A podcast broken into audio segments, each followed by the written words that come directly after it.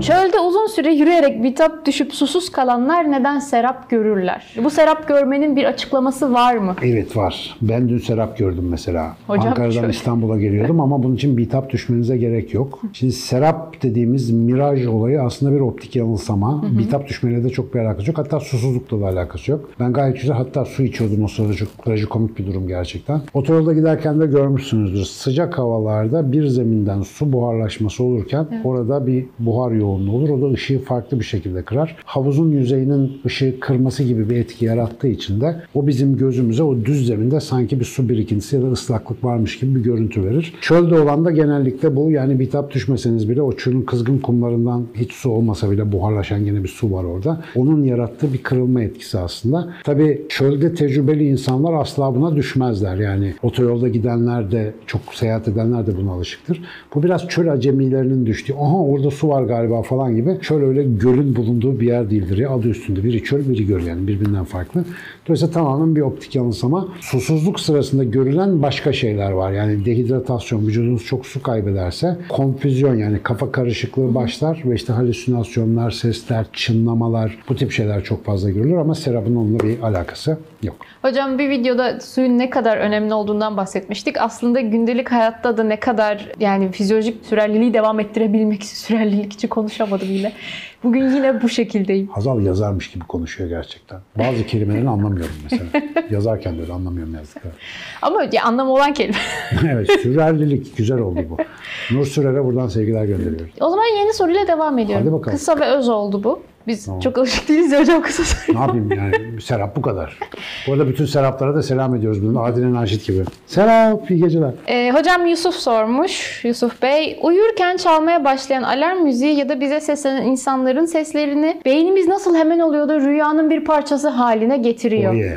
Bak bu güzel bu soru. Bu çok güzel bir fenomen evet. Orada çok paradoksal bir durum var. Bak iyi ki sordun onu bir şey yapalım. Çizelim en azından soruyorum da kayıtlara geçsin. Şimdi biz uykuda belirli dönemler, evreler geçiririz. Uyku evre evredir. İşte dört evresi vardır. Önce derinleşir, sonra yüzeye çıkar, sonra tekrar derinleşir. Yüzeye çıktığı yerlerde REM uykusu diye bir dönem var. O REM uykusu bizim beynin tamiratının yapıldığı, işte böyle bedenimizin felç gibi gevşediği ama gözlerimizin fildir fildir döndüğü bir aralık. Teori yok ki genellikle rüyalarımızı REM aralığında görüyoruz. Şimdi bu cepte. Ama REM aralığının bir özelliği var. Dış algılara oldukça kapalı. Yani beyin tamamen kendi içine kapanıyor. Çünkü orada iç işleriyle uğraşıyor. Bu arada vücuda sinyal göndermeyi de öyle bir kesiyor ki işte o yüzden kaslarımız falan aşırı gevşiyor. O yüzden bu uykuya paradoksal uyku deniyor. Yani vücut çok gevşek ama beyin çok aktif olduğu için. Fakat daha da paradoksal, açmazlı bir şekilde eğer saat çalmadan uyanıyorsak ya da dışsal bir birisi bizi dürterek falan uyanmıyorsak sabah kendi kendine uyandığımız o son anlar genellikle sabahki son REM dönemine denk geliyor. Yani REM dönemi için içerisinde uyanıyoruz genellikle. Bu ilginç çünkü normalde REM'de insanı uyandırmak daha zor. Ve o REM döneminde, son REM döneminde bir şey oluyor. Bir geçişkenlik oluyor. Ve insanlar orada o derin REM uykusu halinden uyanıklığa doğru bir kayış yaşıyorlar tabiri caizse. Şimdi tam bu sırada beynin bir uyumadan hemen önceki modu vardır. Bir alfa modu. Beyin dalgaları çok yavaşlar. Algılar yarı açıktır. Yani tam dışarıda ne olduğunu tam bilmezsin. Bilirsiniz onu böyle kafanın güzel olduğu saatler. Ondan sonra zaten çukura düşer gibi bir uykuya girersin. Normal şartlarda bu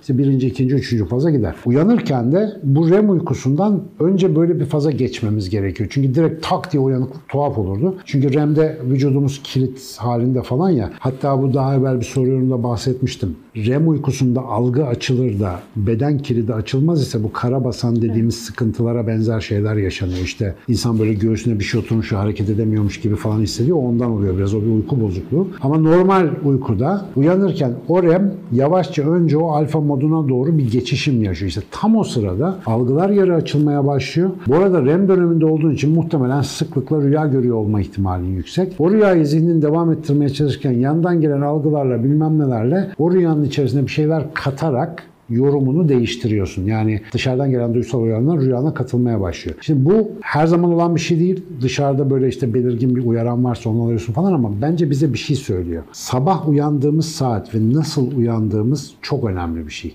Çünkü güne başlangıç anınız o an. Düşünsenize, gözünüzü açıyorsunuz. İlk zihninizdeki imaj, en son ne yaşadıysanız o. Genellikle toplu taşıma araçlarında orada burada sabahları erken saatte işe giden insanların yüzünde bir asık ifade olur sıklıkla. Bilmem dikkat ettiniz mi? Ben bunu, bir çalışmam yok ama büyük oranda saat veya alarmla uyanma fenomenine bağlıyorum. Çünkü ne zaman ki e, o böyle car diye bir alarmla böyle sabahın köründe bir zıplıyorsun ya, zaten uyku halindesin. Yavaş yavaş uyanmak için kortizol hormonu yavaş yavaş pompalanmaya başlamış. Yani belli ki yataktan kalkmak gibi, uyanmak gibi stresli bir sürece gireceksin. Bir de onun üzerine gerçekten bazıları kolay uyanamadığı için panik yaratıcı ziller falan kullanıyorlar. Benim telefonda da böyle kank kank kank diye bir şey vardı.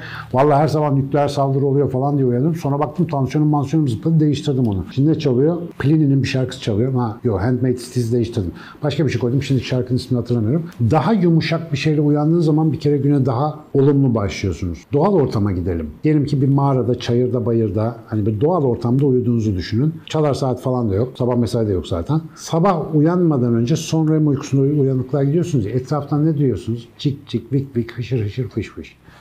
Onlarla uyandığınızı düşünün. Bak nasıl tatlı bir uyanış. Fabrika ayarlarına uygun uyanış. Bir de hocam gün ışığıyla uyanıyorsunuz. Tabii ki. Zaten o sırada işte gün ışığı. Yani. Normal uyanma saatimiz zaten günle evet. beraber. Onunla beraber bir de böyle doğal ortam seslerini düşünün. Birkaç kere denedim. Özellikle Artvin'de köydeyken gençliğimde böyle çok uyanırdım. Tabii o zaman kıymetini çok bilememişiz ama hakikaten sabah kalkışınız, güne başlayışınız, sabahki değişiyor. Kafanızın çalışma prensibi, düşünme şekliniz baştan aşağı değişiyor. O yüzden lütfen sabah uyanma biçiminizi küçümsemeyin. Hazır burada gelmişken bu şeyi, ortayı gole çevireyim. Sabah halim selim uyanalım. En güzel uyku hatırlatayım. Sabah saat kurmadan uyandığınız, telefonla alarm ayarlamadan uyandığınız uykudur. Eğer sizi bir şey cart diye uyandırmak zorundaysa yetersiz uyuyorsunuzdur. Onun altını bir daha çizelim burada. Ama sabah illaki bir şeyle uyanmanız gerekiyorsa lütfen yumuşak, halim selim bir müzik, mümkünse doğal seslerle, doğal sesleri taklit eden bir şeyler bulun. Sabah erken kalkacağım, işe erken gitmem lazım, o yüzden mecburen alarm kuracağım diyorsanız gözünüzü seveyim, akşam erken yatın. O diziyi YouTube'dan izlersiniz, başka zaman yaparsınız. Yani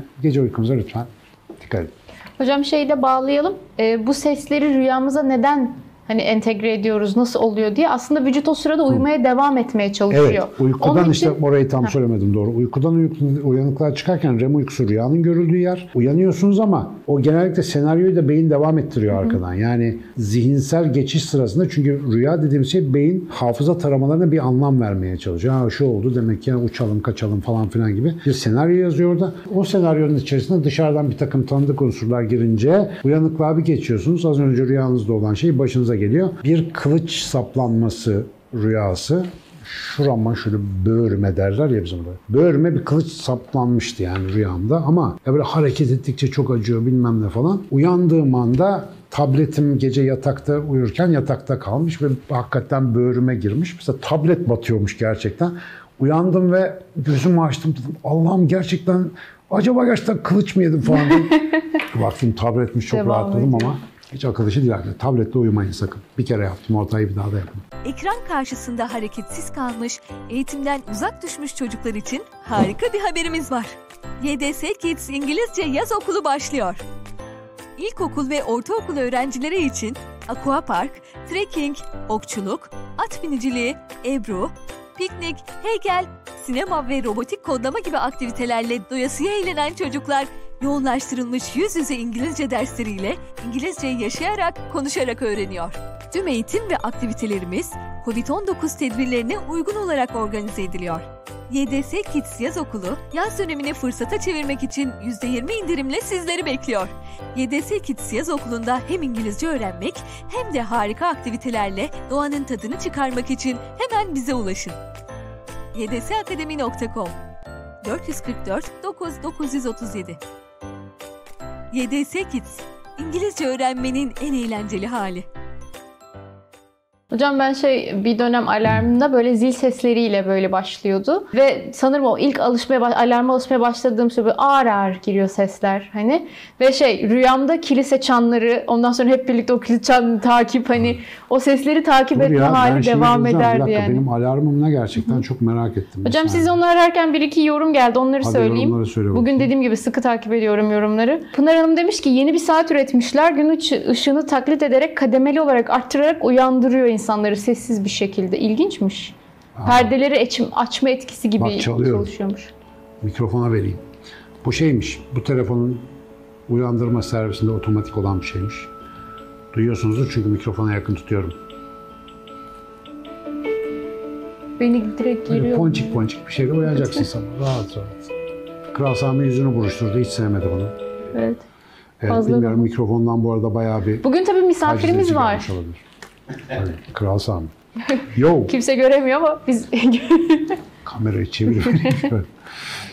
Hocam ben de ekleme yapayım. Ben sabah alarmımı evin en uzak köşesine koyuyorum. Evet, bu da bir taktik. Ben işte de yapıyorum. Yalnız sen bunu anlattığında, şimdi burada sevgili babama selam ediyorum. Bir ara evin içine dört tane çalar saat kuruyordu. Birini kapatıp yatıyor, sonra gidip öbürünü kapatıyor, sonra öbürünü kapatıyordu falan. O uyanana kadar hepimiz uyanmış oluyorduk zaten. Yani o iyi bir seçenekti. Gerçi sabah spor oluyor ama git gel git gel. Hocam o böyle neyse. O zor ya. O alarm sesleri gerçekten insan sınırı.